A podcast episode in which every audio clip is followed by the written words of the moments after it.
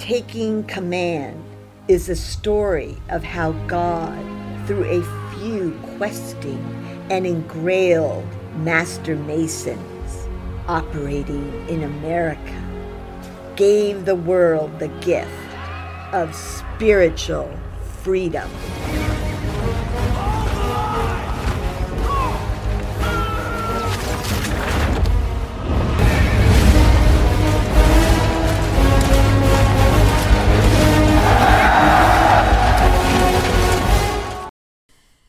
Patterson nods with, I have your back, General.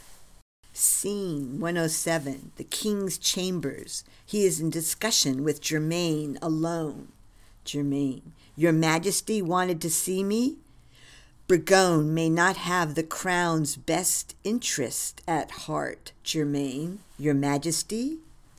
Silence, and then the king waits for Germain to figure all out without his having to speak. Ah, yes, Germain says, as he scratches his face, realizes it, and stops, and then, with hesitation, he still will march from Albany? The king's eyes light up. Germain shows he is more secure now and on the right path. Germain chances the next. General Howe's Philadelphia campaign is as scheduled by him. The king's eyes gleam. And this will? Germain is alive with unuttered. Help us how? The king, I have complete confidence in you, Germain. Yes, your majesty. As Germain bows his way out backwards and goes down the hall, two lords observe. Suffolk looks with, What was that about? Halifax. The king realizes Germain is perplexed by contradictory reports of Sir William's movement and plan changes. Suffolk, hedging his bet? Halifax nods and adds with a subtle smile. It seems Burgoyne's destructive confidence tangles his scheme.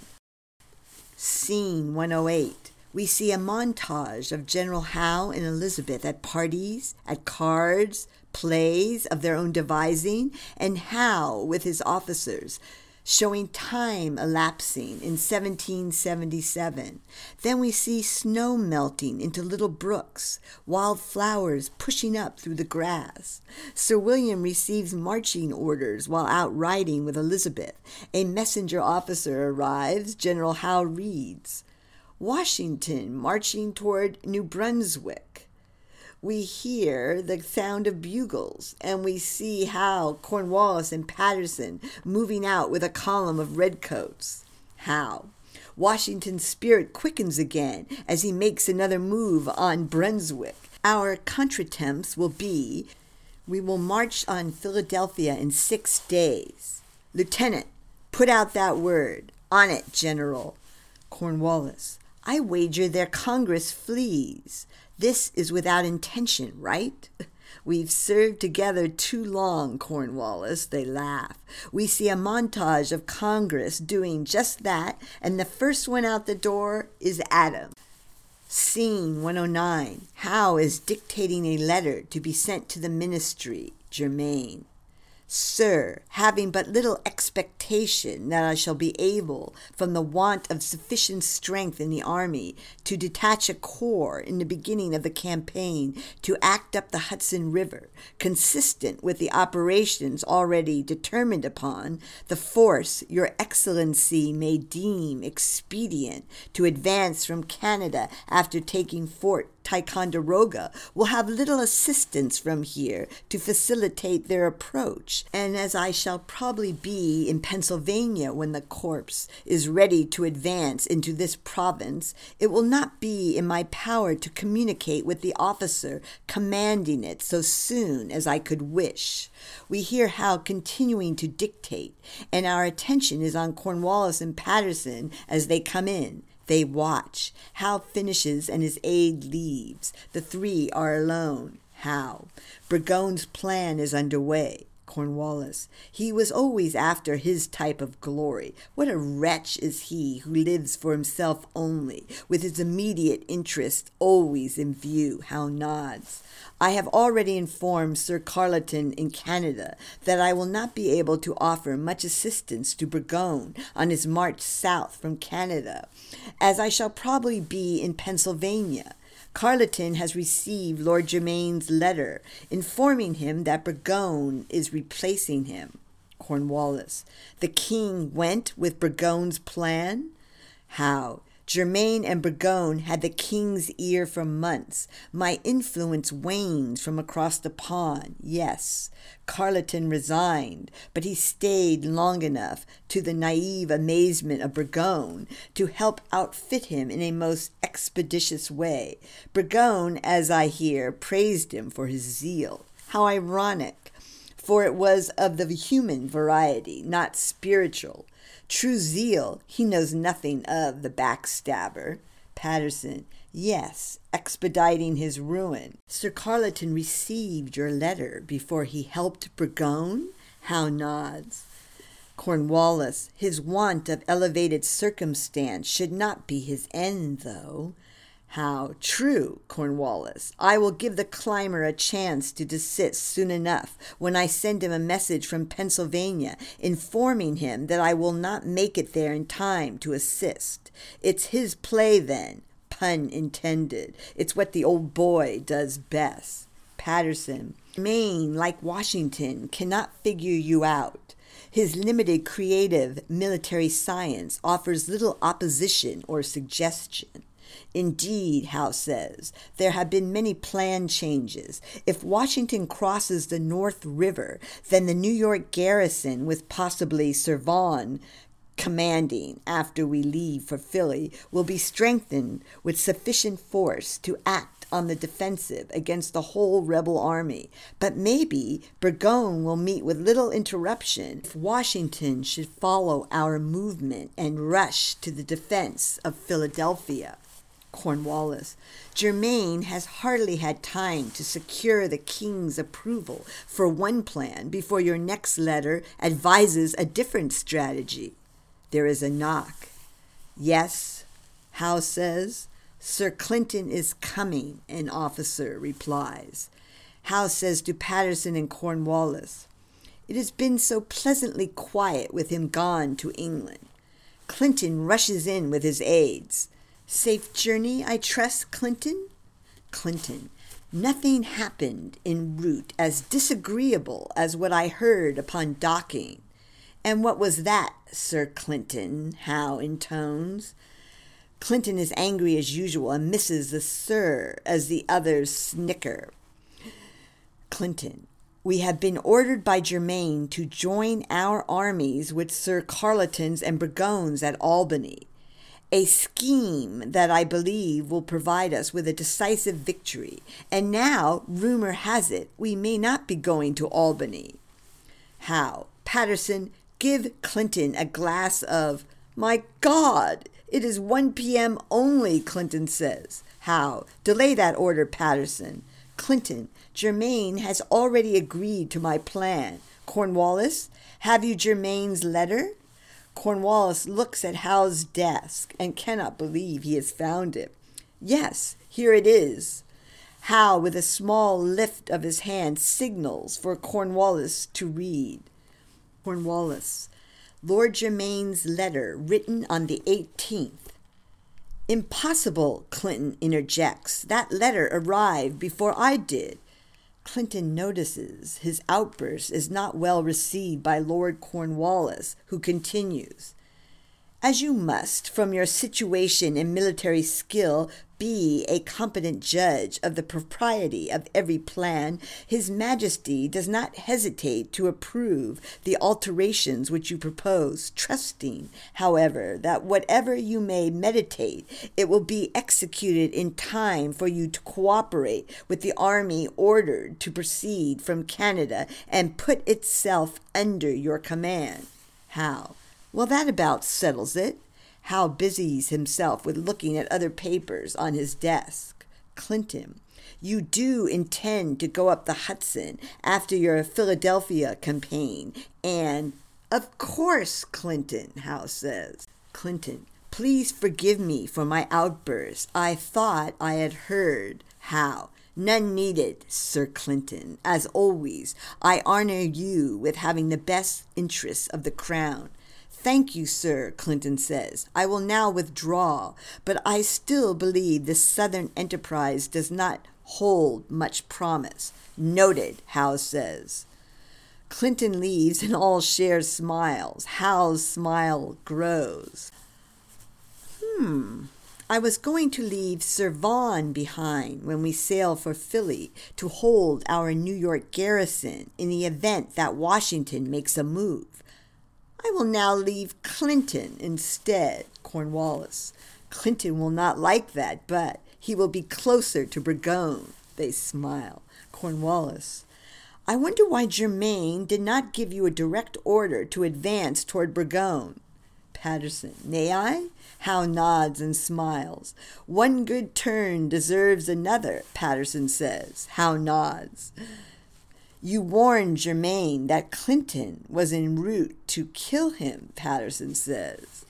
Howe, in not so many words, I believe I said, Clinton has sailed.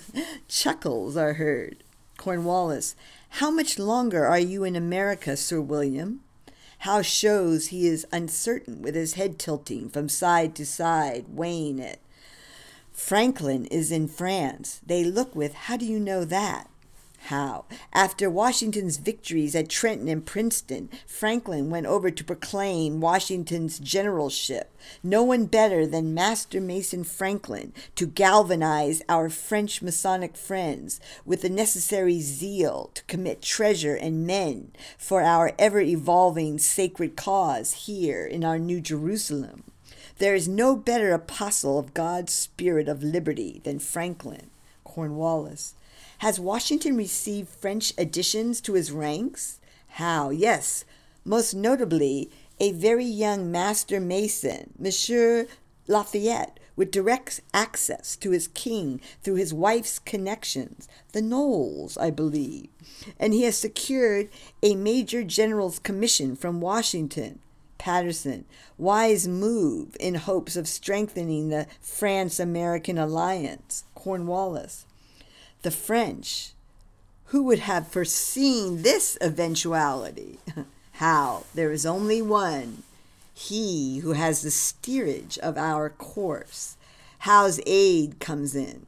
General, Lady Elizabeth is waiting. Gentlemen, I must, Howe says, all smile. Cards tonight? We leave in two or three weeks on Admiral Howe's transports for Philadelphia, and then who knows? Patterson, we feel out the situation, General? How excellent common sense, Patterson. Howe leaves, and Elizabeth is waiting with a smile. My Lady Elizabeth, I fear I have kept you waiting. Ah, our horses. Camera cut to Clinton leaving on horseback with aides. He stops when he sees General Kemble and General Gray. Clinton reins up. Gray, Kemble, we are intended to march toward Albany and General Burgoyne's army, correct? Kemble. Yes, we are, Sir Clinton. Gray nods. Gray, word travels fast. May I extend my congratulations as well, Sir Clinton? Thank you, Clinton says. I just spoke to the general, and there is a campaign planned for Philadelphia ahead of our march to Albany. Kemble, Clinton, General Howe is ready for all eventualities. If Washington were to oppose the Canadian army of Carleton and Burgoyne, the general would pursue, or why the delay in our movement from this place? Gray, General Howe is saying the Philadelphia plan is to land in the Delaware. I see your point, General Gray, Clinton says. Maybe General Howe does not mean what he gives out. He must intend to go up the Hudson River and deceive all. If he does, I can forgive. Cut to a distant knoll where General Howe and Elizabeth on horseback are watching. Clinton. How? Clinton presses the issue. E says with a knowing smile, Time to put out the fire, General? Elizabeth, what a quick study you are. Indeed, Clinton's small coterie of supporters will shortly have. Scene 110. We see Minister Lord Germain rushing about in his chambers, getting ready to leave on holiday to Kent. Now we see him outside in his coach, waiting for something from the War Chambers office. Germain is speaking to his aide in the coach with him. Germain, where are my dispatches to Howe and Burgoyne? The aide, how distressing that your letters to them, Lord Germain, have not been fair copied and waiting for you to sign, my lord. Germain, and now we sit, and my horses grow cold. These are very important orders through me from His Majesty the King, that General Howe march toward General Burgoyne up the Hudson. I see, your lordship. Germain, where is D'Oyly? The aide, here he comes. Christopher D'Oyly is Germain's officer at the War Office. D'Oyly approaches the carriage on the side where Germain sits. D'Oyly, Your Lordship, by some mistake, your letter to General Howe has not been fair copied, but the one to Burgoyne has. D'Oyly says this with a convincing look for the aide's benefit that he is following protocol as per your orders to me, Germain.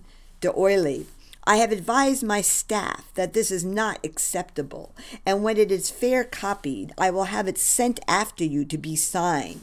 Germain, yes, very good. Make sure Burgoyne's letter is on the ship waiting for Howe's. D'Oyly, yes, your lordship. And later, with your signature on it, General Howe's letter will sail with General Burgoyne's. And Lord Germain, if the ship must sail because of the tide, do I have your permission to sign the General's letter on your behalf so there is no delay in General Howe's receipt of it? Germain, Yes, yes, one way or another, Howe's letter must sail with Burgoyne's. D'Oyly, General Howe's receipt of this letter is of utmost importance, for it contains his marching orders up the Hudson River to Albany, where he will merge his army with Burgoyne's northern army and defeat Washington. I will see to it, sir. Then Germain purposely drops a letter to his side in front of his aide, who bows down to get it. We see Germain smile to D'Oyly and nod in prearranged confederacy. Scene 111. Elizabeth and Howe are out riding. At a distance, his officers follow. Elizabeth, when do we leave for Philadelphia? Soon, my love. William, for some reason, I have never let myself truly believe that I will one day be in England with you until more recently. Why? Howe asks. Sometimes even those in love must part. And now, my silly girl, I believe you. You no longer doubt the sincerity of my intentions? What changed? One day I just knew my fate the way you know battle. Then you know aright, E. E acts very girlish as she asks, Do you know how that change might have happened? no, but I'm sure you want to tell me. Why, yes, yes, I do. She smiles radiantly, and he smiles in spite of himself. Recently in prayer, why am I not surprised? She continues, utterly entranced by her tale and pulling him along for the ride. I felt a difference, and I became utterly fearless. You already are that. And I knew that this was meant to be and utterly sanctioned by God, for it was like your moment. A difference in knowing? Howe asks. Their eyes catch and hold, mirroring. Elizabeth notices the trees behind them. Do we have time to walk amongst this very old stand of trees? Yes, of course, Elizabeth. Out of sight, my dear. She does not hear his last, and he shakes his head at her constant state of wonderment. They dismount and walk in. Cut to the watching officers. Do you think they are? No, not here, the first one says. The officer one whispers to the other. She is his Cleopatra. They nod. Cut back. Elizabeth says, It is so quiet here. Listen. You know, I want ever to stay just like this. Is that strange? How? Before Breed Hill and you, I would have said yes. Not now. I feel what you feel, my dear. It magnifies between us, making all seem new. E nods with only partial adherence because she is of God's influence. How? I am ready for this change, what I see in you, as much as I can be, when this is over.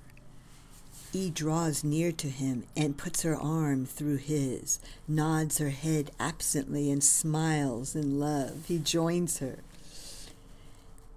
If I sense a moment in this way, the way the trees do, what degree would I be in your order? Ancient Knights Templar and beyond, my Elizabeth. William, I love the way you say from John. I know. Say it now, E says. Hal says the following line in a rhythmic way, holding on to each word at length. In the beginning was the Word, and the Word was with God, and the Word was God. Amazing, says. If everyone only knew how flowingly sensuous God is in us and all around us, they would follow you more than they do, my E. I almost dare to ask you to make love to me right here. Oh, but we are, William. I feel you feeling all already. Elizabeth, please, I am a man. Come here. They will know when we come out. We wouldn't. I wouldn't be able to hide it. Still, she wants to. Hal looks with possibility. She walks to him, and he presses up against her and kisses her hard. All that you say has such weight to it, E, you drive me mad. But you are right. We must go, for I made plans to meet with Clinton. I never have the time. Once all I needed was war, games, my brethren, cards, and an occasional woman. And now you torment me in a pure way, and the result is perfection? Yes. Yes, and I must have it.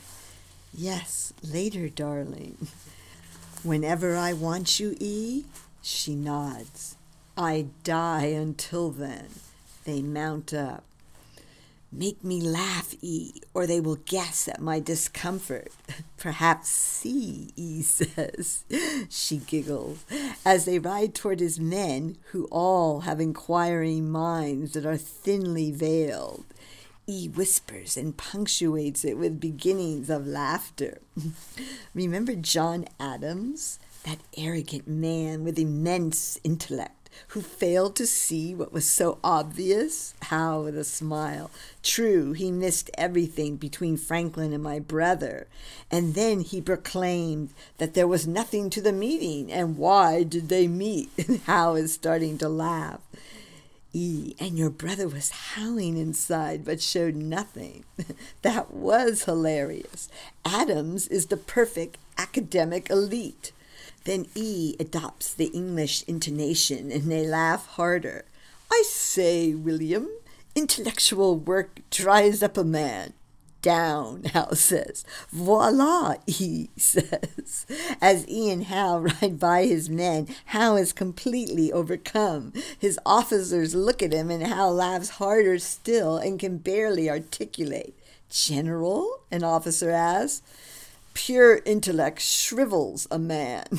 General? The second one, who? Hal laughs harder. My meeting with Clinton. Clinton? He laughs harder still as his confused officers laugh as well. Let's go, Howe says. And soon all are laughing as Elizabeth speeds away on her horse with Howe after her, and then the entire detail in great merriment. Scene 112.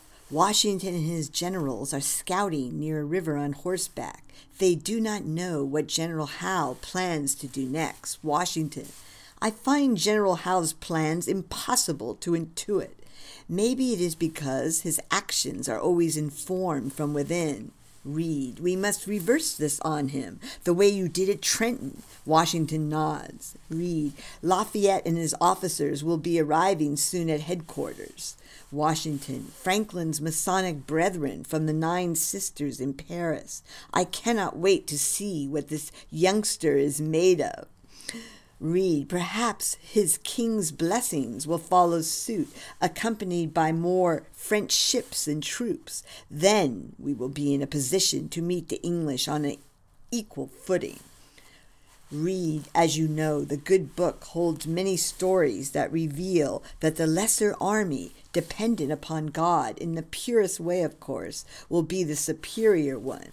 I stand corrected, General, Reed says. Washington with a smile. Still, they laugh. Reed, Franklin is ever a blessing for our cause. He works around the clock and at all times in the French salons that he attends. They are attracted to our idea of freedom and what America can become. Washington smiles. They love the notion of it, the feel of freedom. It is their art, the art of the questing warrior, too. Our attendance is needed, gentlemen. They mount up, and we see them come galloping over the crest of a hill. Fantastic sound of hooves, and they look quite smart and heroic in their spotless uniforms. Below and at a distance, we see a group of horsemen who are looking in the direction of Washington, not seeing him yet. The Frenchmen are equally well attired as they wait for Washington on their horses. Washington and his men come into view at a distance, and the Frenchmen follow their movement with keen interest and nod approvingly to each other at Washington's and his men's horsemanship. Washington draws near and expertly dismounts in an easy motion. All dismount to make a proper greeting. The two groups stand at a distance, and then Washington and Lafayette ceremoniously approach. Lafayette salutes first with French 18th century exaggerated aristocratic flourish of his hat. Washington doffs his hat simply and nods. Lafayette, at last I make your acquaintance, General Washington, and I yours, Monsieur Lafayette. Shall we ride to headquarters? Oui, oui, of course. They mount, and Washington smiles approvingly to Reed that Lafayette has feel. Camera cut to HQ, where we see Washington, his staff, and Lafayette with his. Monsieur Lafayette, you have traveled far to join our cause. Your reasons? Lafayette speaks with great passion and zeal. General, my men and I know full well that our immortal beings flow from a point of honor, a delicate sentiment of God that is stronger than reason. Madame Liberté moves us to join your cause. We Masons of France cleave to the same principles of liberty, of Freemasonry that you do, General. We wish to advance the honor and glory of God, not our own. Washington nods with his men. None of them expected such an onslaught of pure passion. There is a great mirroring of spirit, and a few must stifle the beginnings of heroic tears. Washington, please, Lafayette, continue. You seem to have more to say. We thank you, General. General, my staff and my courtiers left France to serve the great architect of the universe. And you, General, and those in America who would put his principles into motion. None of us did this for personal gain, but from the conviction only that there be in the world a people of America who live entirely free to form a relation with God here in our Masonic New Jerusalem. General Washington, we have left those dearest to us behind as we quest under your command for the sacred cause of liberty. Washington, Lafayette, if ever I had such words to say, I must admit I am bereft of them now. Never have I heard such an eloquent oration of all we profoundly believe. Is there anything more? We thank you, General, for being of one mind with me. General, I have always loved liberty with the enthusiasm of religion, with the rapture of love, and with the conviction of geometry. That is how we Masons of France have always loved liberty. Washington and his staff are in a stunned and admiring silence of all that was in Lafayette's message. Thank you, Monsieur Lafayette. We hope to gain the victory that will allow each American to build a personal relation with God, the great architect. Well, does anyone see a reason why Monsieur Lafayette and his fellow Masons should not join our cause? Washington looks around, smiling. So be it then. Welcome to our band of brothers, sons of France. Please let us have refreshment and get to know each other, although we all know each other's spirit already. Read, Monsieur Lafayette, I had planned an officers' lodge meeting tonight. There is no need for one now. The effect of your words permeates us with true fellowship. Thank you for coming. Our army sparkles with your addition. General Reed, I feel I have already made your acquaintance through the words of Monsieur Franklin. He has the highest regard for you, and I find his sentiment to be entirely true. Reed, our Franklin, I hear, is the toast of Paris. Oui, he is, Monsieur Reed. His picture hangs in many drawing rooms in France. An excellent choice he was as your emissary to France. I must tell you, our king needs only the lightest touch, and I feel that he will release all the troops and ships that you may need, General Washington, for your sacred cause of liberty in America. For our sacred cause, thank you, Monsieur Lafayette. America welcomes you and your brethren.